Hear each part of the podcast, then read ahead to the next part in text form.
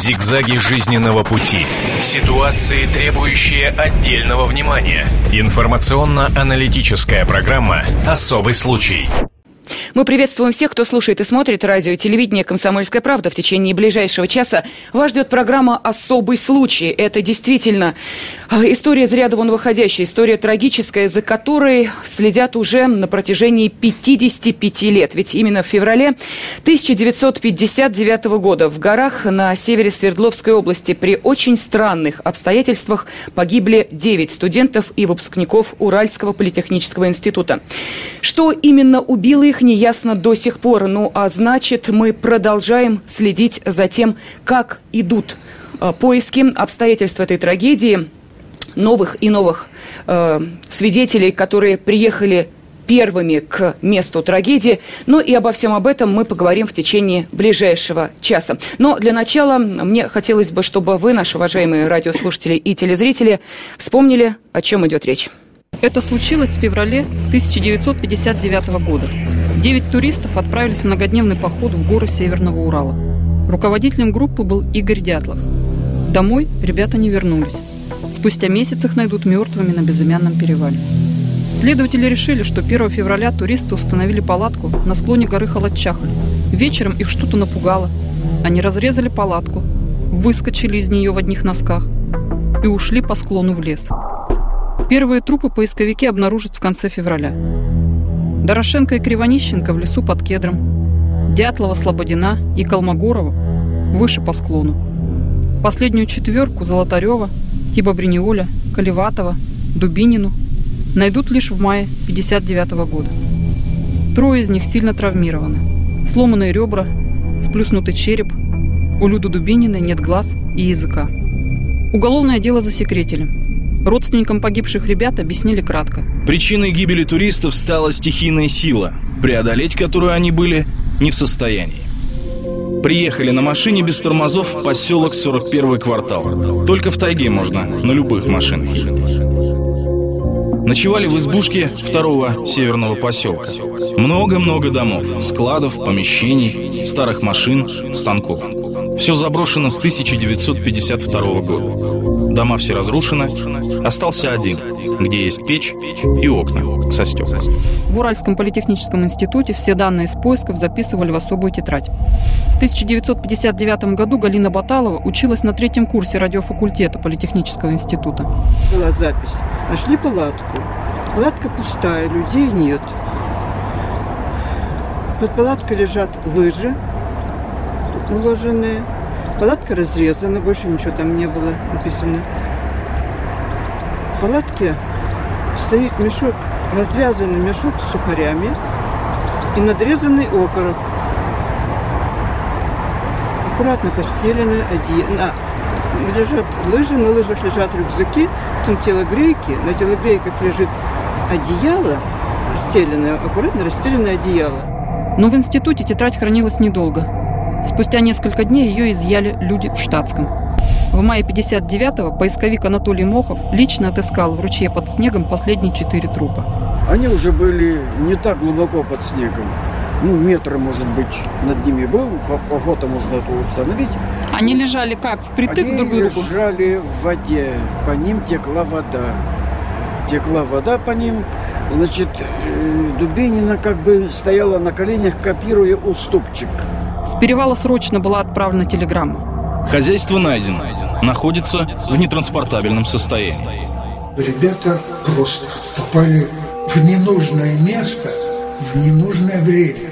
Какое-то совпадение обстоятельств э, случилось. А это ведь не просто, согласитесь, отдать приказ на ликвидацию людей. А если он шпион, как они говорят, что бы было со всеми нами? Это была, очевидно, команда из ЦК КПСС, так я понял. Они э, были в палатке, ночью лавина обвалилась.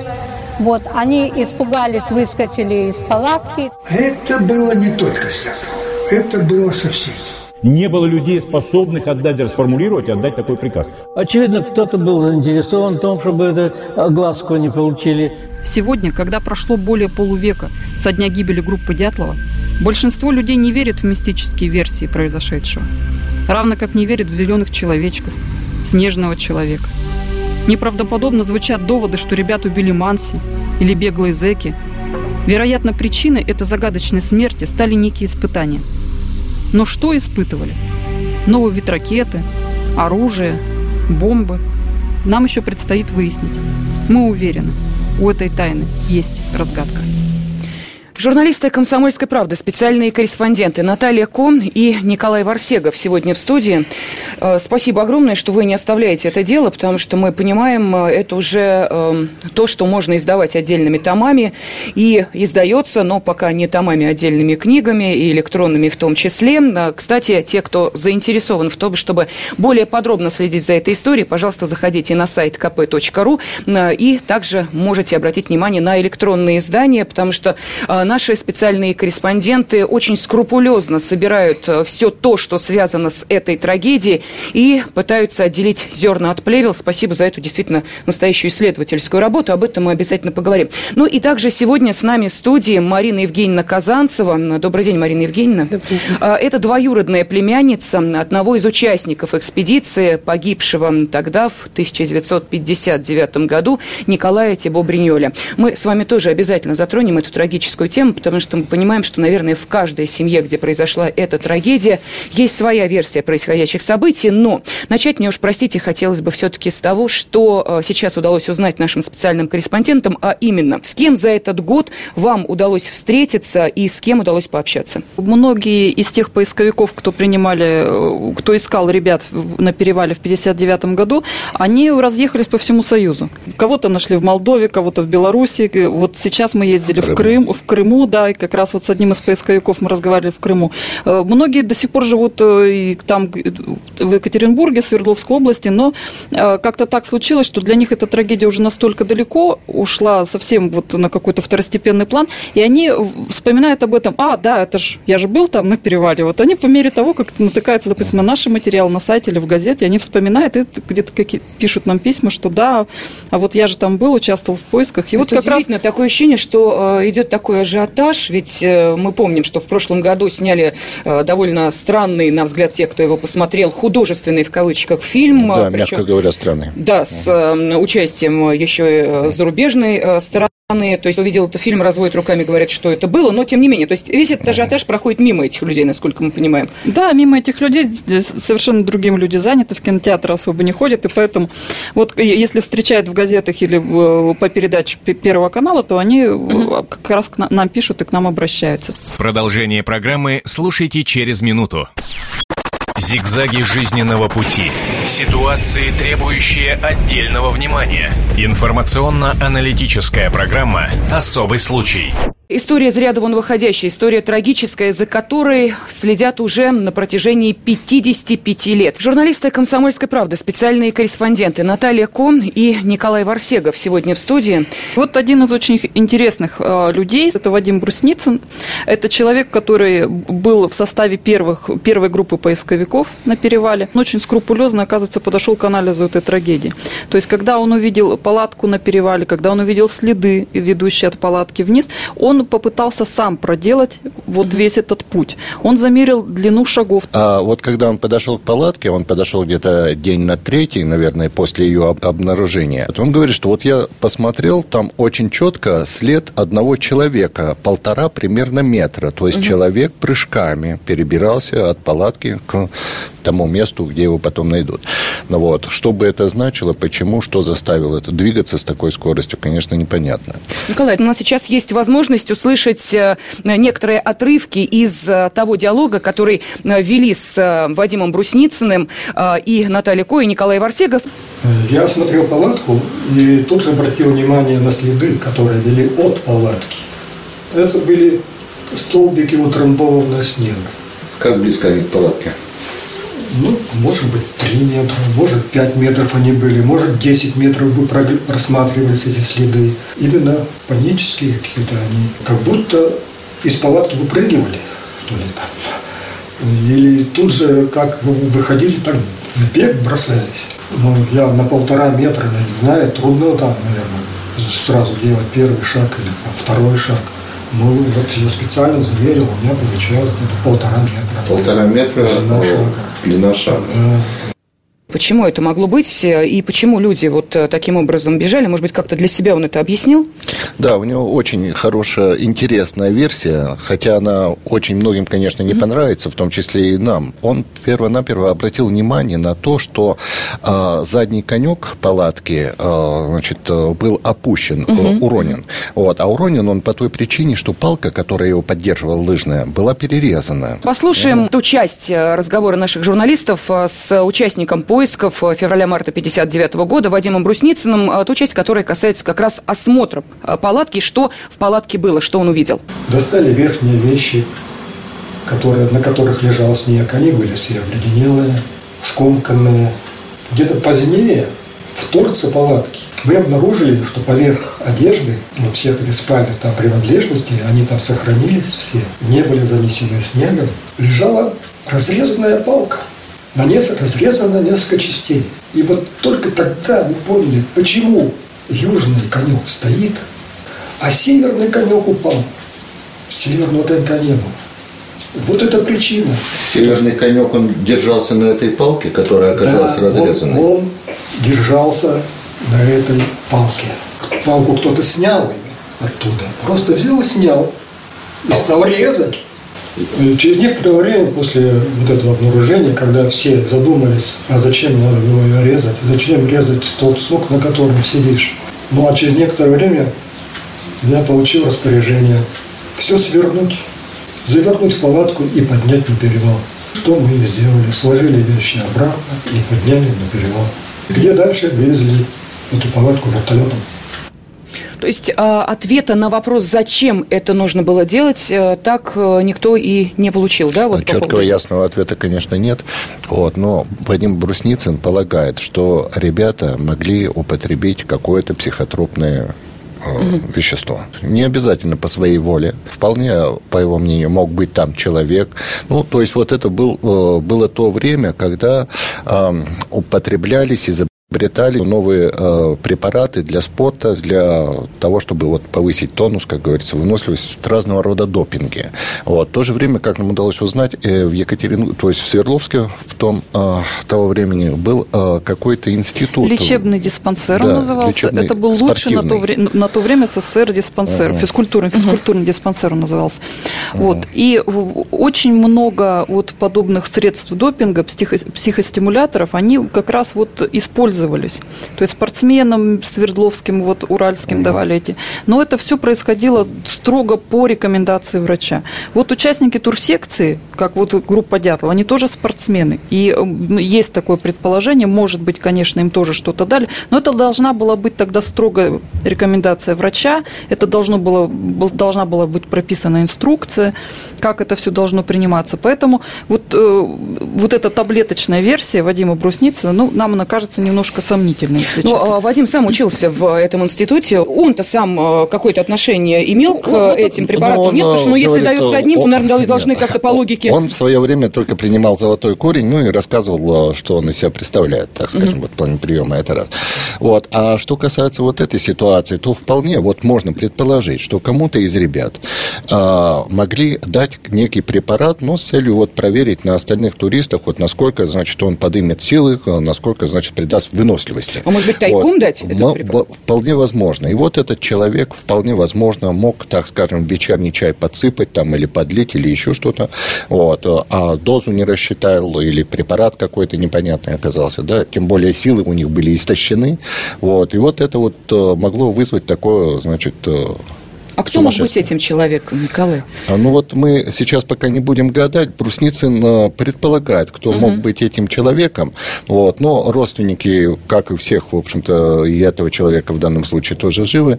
Вот. Мы пока не будем, как говорится, Хорошо. вот грешить, пока мы не узнаем, если у нас будет вот э, точная информация на эту ну, тему. Если вообще эта версия хоть да, если, если вообще она тоже Но в любом случае вы эту версию тоже не оставляете в стороне и тоже Мы пыта... ее не оставляем. Конечно. Почему? Потому что она очень очень хорошо вписывается, значит, вот во все события, которые произошли. Это и засекреченность. Вот. Это вот э, непонятный выход из палатки. Ну, угу. почему ребята среди ночи взяли, разрезали и побежали Зачем пилить э, палку? А, тем палку более, тоже а тем более, зачем, да, палку-то пилить? Вот. Это уже, ну, какое-то полное сумасшествие, можно угу. обозначить так. Если вот человек сидит и вот э, действительно пилит сук, на котором, значит, держится вся эта палатка.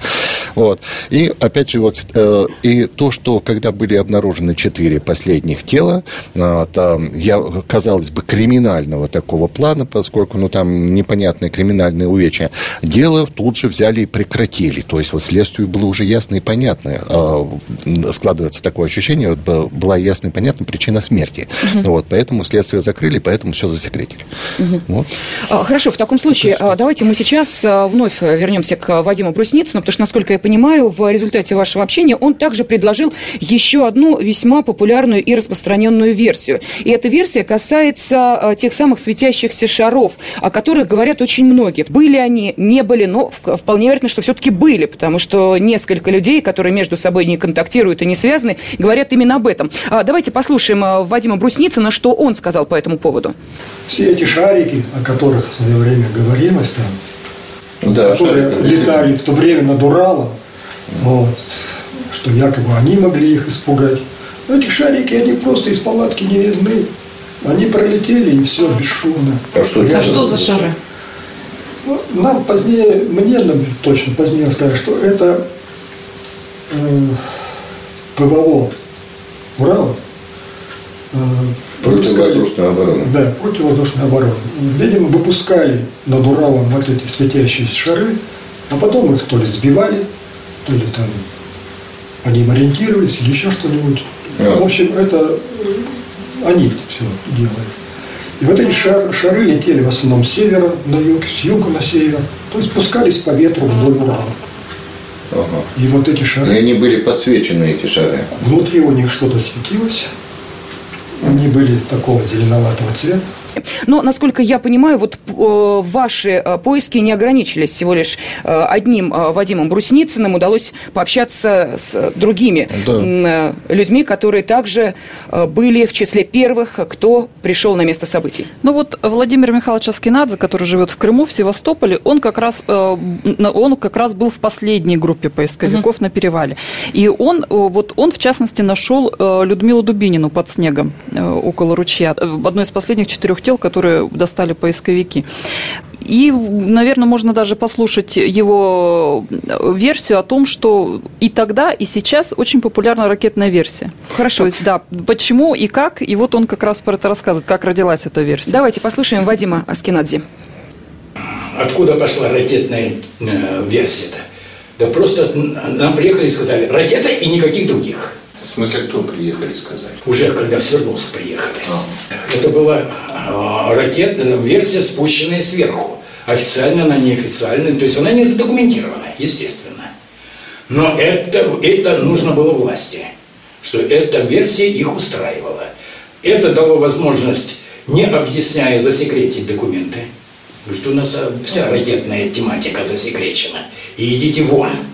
А то, что там совсем другое секретили, это уже вопрос 15 -й. Меня несколько раз вызывали в портком, и уже в последний раз открытым текстом сказали, посмотрите, пожалуйста, возможность ухода их в Америку через Северный полюс и поменьше трепитесь, если что-то там, какие-то детали обнаружите.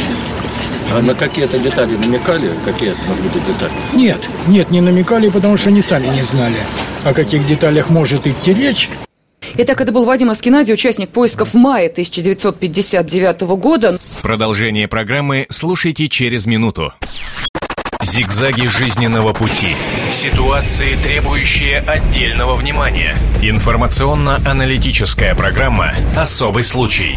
В феврале 1959 года в горах на севере Свердловской области при очень странных обстоятельствах погибли 9 студентов и выпускников Уральского политехнического института.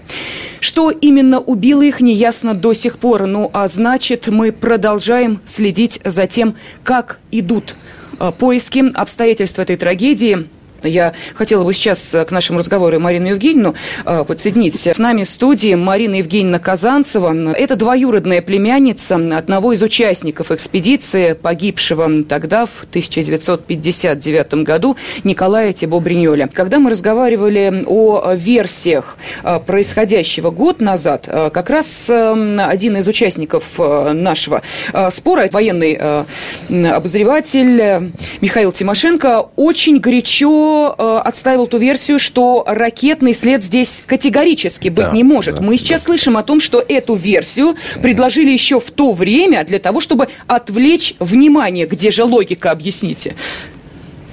Ну вот у Марины Евгеньевны э, есть одна интересная деталь, которая как-то вот опровергает, так скажем, вот э, версию с психотропными препаратами и более тоже настраивает на эту самую ракетную версию. А именно, вот, э, Марина Евгеньевна, расскажите нам, пожалуйста, про тот фотоаппарат, который, значит, был у вашего дяди и по какой причине его не вернули, этот фотоаппарат. В мае, когда нашли последних четверых, приехала старшая сестра Николая. Следователь вызвал ее и показал, вынул из сейфа фотоаппарат и попросил его опознать. Э, Николая фотоаппарат, она сказала «да». Но он ей и его не отдал и сказал, что Э, он заражен сильной дозой радиации, и им нельзя пользоваться. И в конце, когда следствие уже было закрыто в октябре, э, тетя Николая получила часы Победы. Есть расписка. Часы она получила, угу. но фотоаппарат больше никогда не, не возникал. Вообще об этом не было даже речи, что его фотоаппарат получить. Вот это То тоже есть очень э, странно. вследствие mm. вот в материалах э, дела нет речи о фотоаппарате, то есть он там вообще не фигурирует. Там есть несколько фотоаппаратов, но в частности вот про фотоаппарат Николая Типа Бриньоли, об этом, конечно, об этом речи а, нет. Угу. Просто Почему? здесь большая странность, то, что вот следователь сказал, фотоаппарат заражен радиацией. Он да, а часы не для заражены. Вас, да, да, а да. часы не заражены. И насколько я понимаю, вот если часы были вместе с Николаем на руке да, Николая, да. когда его нашли, то то фотоаппарат-то как раз был в палатке. То есть mm-hmm. в разных местах, полтора километра mm-hmm. расстояние. А как вы Получается, все вещи в палатке были заражены, но многие вещи отдали родственникам. То есть вот... А, Марина вы, вы знаете, э, я считала фотоаппараты. Получается, что э, нашли всего пять фотоаппаратов mm-hmm. в палатке. И один на Золотареве был. Шестой, да, да. у Кедра на Золотареве. Но так вот, судя по снимкам, э, по снимкам, фотоаппараты были практически у всех. То есть их было гораздо больше. И, возможно, вот съемка тут играет очень большую роль. Возможно, они снимали в момент трагедии, фотографировали. И когда они бежали по склону, э, уже не было времени положить фотоаппарат куда-то. И так они вот с фотоаппаратами и бежали вниз. И потом они погибли, и при них были фотоаппараты. Возможно, так. Но я не понимаю, почему не отдавать? Там же пленка, это же не ну, э, да. современные ну, да. устройства. Здесь же просто э, отдай фотоаппарат, не отдай пленку. Вот и все. Здесь, мне кажется, что очень много вопросов. Почему это было сделано? Абсолютно верно. Мы тоже недоумеваем. Очень много, так скажем, рассказов по поводу радиации. И вот насколько этим рассказам, ну, а радиация, она так в уголовном-то деле особо не отражена. То есть там что-то немножко прописано, что вот там некие части одежды, свитер, там штаны, mm-hmm. имеют там небольшую долю там, какой-то радиации. Но в то же время, значит, вот э, куратор всего этого следствия э, Евгений Окишев. Это человек, вот. которого мы нашли в Кишиневе, да, 94 да. года, и он был начальником следователя Иванова, который возглавлял следственную группу по этому делу. И вот он много чего интересного, чудесного рассказывает по поводу этой радиации, что радиация там все-таки была. Он говорит, что все люди, которые вели следствие, непосредственно, непосредственно вот следователи, э, прокуроры, их всех проверяли на радиацию. Вот но результатов проверки им э, не доложили, не сказали. Просто вот человека проверили, все, иди. Вот. И все вещи, которые, значит, были найдены там в палатке, там около, они тоже, по словам вот этого Окишева, все были проверены на радиацию. Но какой был уровень радиации, угу. опять же, он говорит, этого нам не сказали, несмотря на то, что мы там всякие запросы на этот счет посылали. Угу. У нас есть Но... еще один интересный момент. Мы нашли в Екатеринбурге э, дочь полковника Артюкова, который со стороны военных руководил поисками. И вот она тоже говорит, что все военные, которые принимали участие, они все были с дозиметрами. То есть постоянно замерялся уровень радиации на перевале. Но, а, насколько я понимаю, эта версия тоже весьма популярная. Именно поэтому, может быть, мы сейчас услышим комментарий ученого-радиолога, кандидата физико-математических наук а, Юрия Штейна. Добавлю да, да, про Юрия Константиновича Штейна. Дело в том, что он в свое время, в 1957 году, изобрел аппарат, радиометр. Вот он там изобрел его в Свердловске. И именно с этим аппаратом его учитель Кикоин, профессор Кикоин, профессор вот этого Уральского политехнического института, поехал на перевал замерять радиацию. А когда это было? Это был вот 59-й год. 59-й год. Да, вот да? как раз во время поисков его учитель замерял радиацию. Ну, вот давайте я... да, послушаем, что сказал Юрий Штейн. Пожалуйста. Высказывается точка зрения, что э, у них на одежде Э, была радиация, которую какой-то чудовищный ветер притащил с новой земли. Глупая точка зрения. Во-первых, если бы ветер притащил с новой земли, то это же был продукт уже испытания. А если продукт испытаний, то там должен был быть плутоний, уран и все остальное, то, что мы э, в свое время тут исследовали. Значит, поэтому эта точка зрения э, несправедлива. Это не ветер нанес, ну вот мы слышали, что ученый-радиолог, кандидат физико-математических наук э, Юрий Штейн э, говорит о том, что это не могло быть случайное попадание радиации на вещи, на людей, то есть явно, что что-то этому предшествовало. Ну, вот у него ну, тоже есть своя интересная версия на этот счет. Он полагает вот что. А, по пути исследования туристов угу. там а, были какие-то измерительные приборы, так. следящие за атмосферой, а, за самолетами противника, возможно, и за нашими самолетами, там еще что-то вот разного рода такие, значит, э, приборы, э, которые нуждались, соответственно, ну, в каком-то, значит, вот э, автономном питании. Вот. И в данном случае это было именно такое ядерное, что ли, вот автономное питание, то есть вот небольшие ядерного плана батарейки, которые время от времени нужно было цезиевые. менять. Ну, То цезиевые, да. да цезиевые. Якобы они внесли именно цезиевые батарейки. Угу. И вот кому-то из ребят предложили, значит, взять с собой вот эти цезиевые батарейки и чтобы по пути исследования там вот в этих приборах взять вот эти батарейки поменять. Угу. Вот. И вот в результате вот отсюда и взялась, э, по его мнению, радиация. Ну, то есть такая бытовая они... версия. Да, если mm. бы это был какой-то взрыв, то были бы какие-то еще остаточные элементы. Вот уран, плутоний и так далее. А здесь на одежде э, туриста Юрия Кривонищенко, на штанах и на свитере было найдено только э, вещество цезий. Угу. Это именно то вещество, которое дает бета, э, бета-частицы, вот эти радиационные. И как раз та радиологическая экспертиза, которая представлена в уголовном деле, она говорит только о бета-частицах. То есть это говорит о том, что никаких веществ, иных веществ uh химических распада, ни, ничего, что, что свидетельствовало бы о взрыве, нет. Поэтому, еще, если кстати... предположить, что фотоаппарат Николая Тибо находился где-то поблизости от этих самых батареек, uh то uh вот он мог этим делом ну, питаться. Это да. Как бы, Тогда зачем это скрывать, зачем фотоаппарат? Вот. Нет, давайте, я тоже не понимаю. Да, потому тоже, что... Вот это необъяснимо.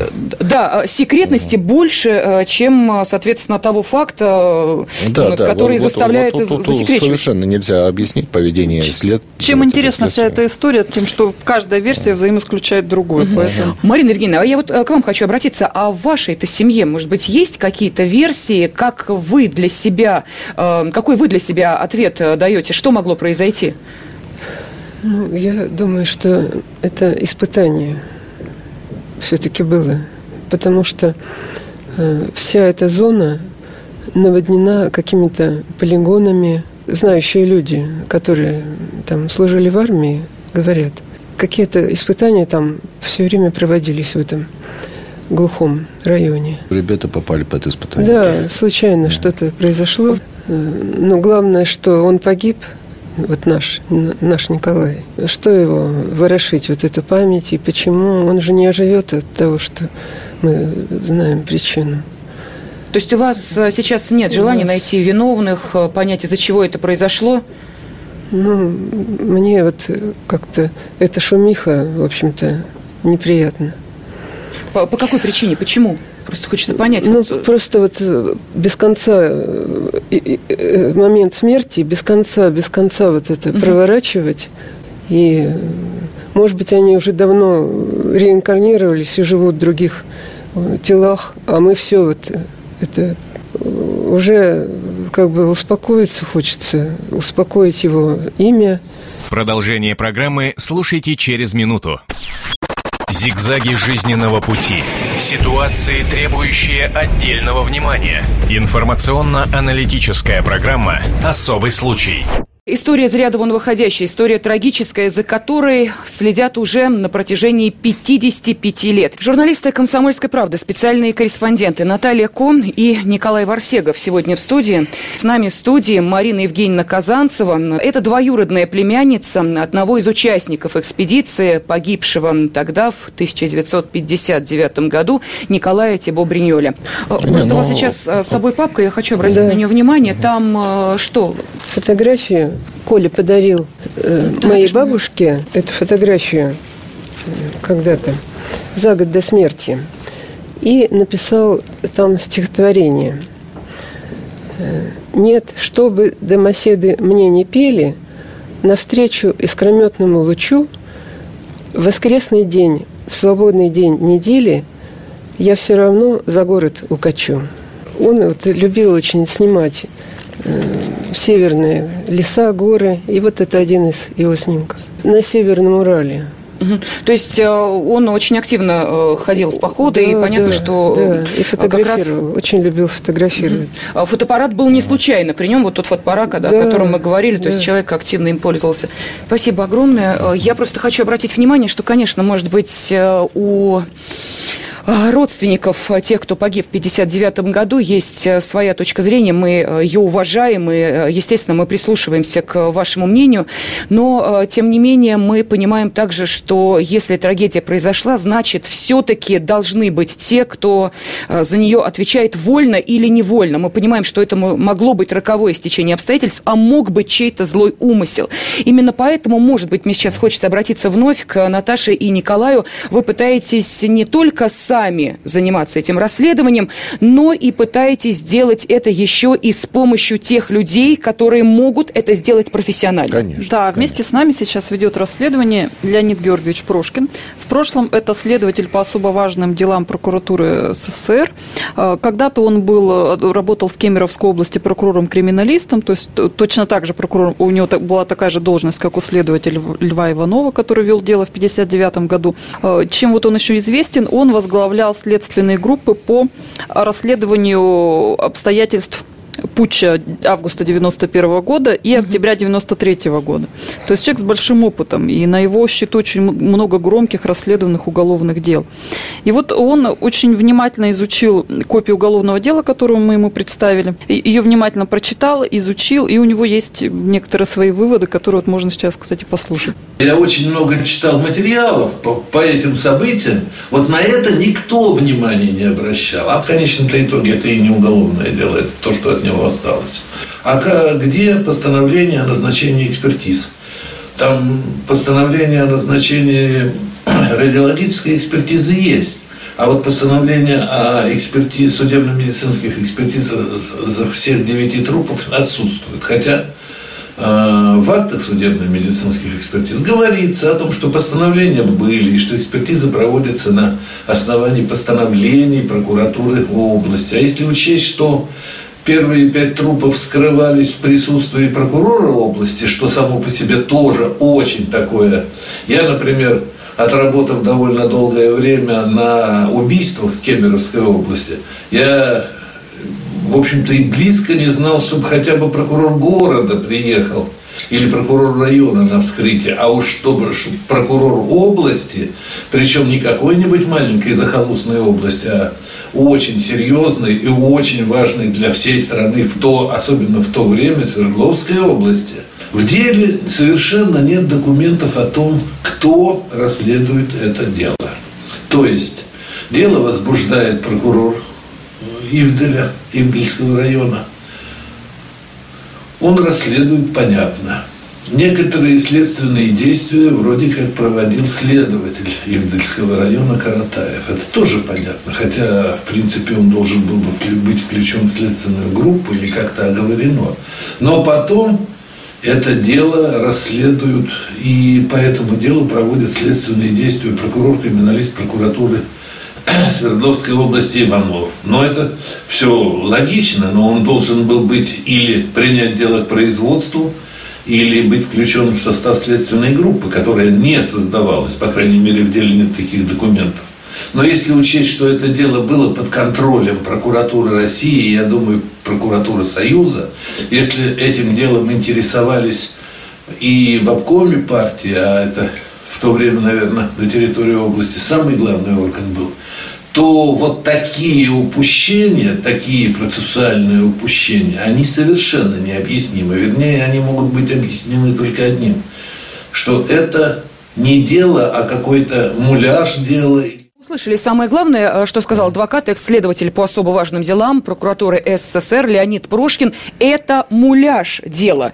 То есть э, все делается для того, чтобы создать э, некий занавес, за которым скрывается истина. Ощущение, что ничего нового, как будто все на одном месте и никак не удается сделать этот прорыв, вот кардинальный прорыв к истине. Вот как вы думаете, почему, Николай? Наташа? Я, я уже говорила о том, что собираем информацию буквально по крупицам. Угу. Почему нет ощущения вот какого-то прорыва? Потому что каждая крупица, ну, это не прорыв.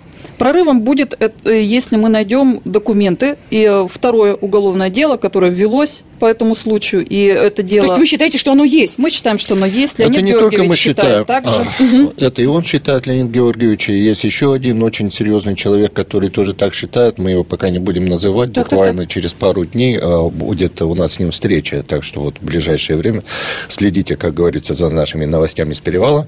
Вот, а, наверняка он скажет что-то очень новое и интересное. То есть этот человек непосредственно работал э, над э, всей этой уголовной, так скажем, историей. Вот, и э, он уверен, что есть второе уголовное дело. И, это, и вот это уголовное дело хранится либо в архивах Генпрокуратуры, где-то, ну вот как нам кажется, где-то в Москве. А если его нет, то в любом случае должны быть или в военной прокуратуре, а если его там нет, то должны остаться какие-то документы свидеть, потому что то, что в этом деле нет кучи документов, даже процессуальных, это говорит о том, что их просто изъяли в другое уголовное угу. дело.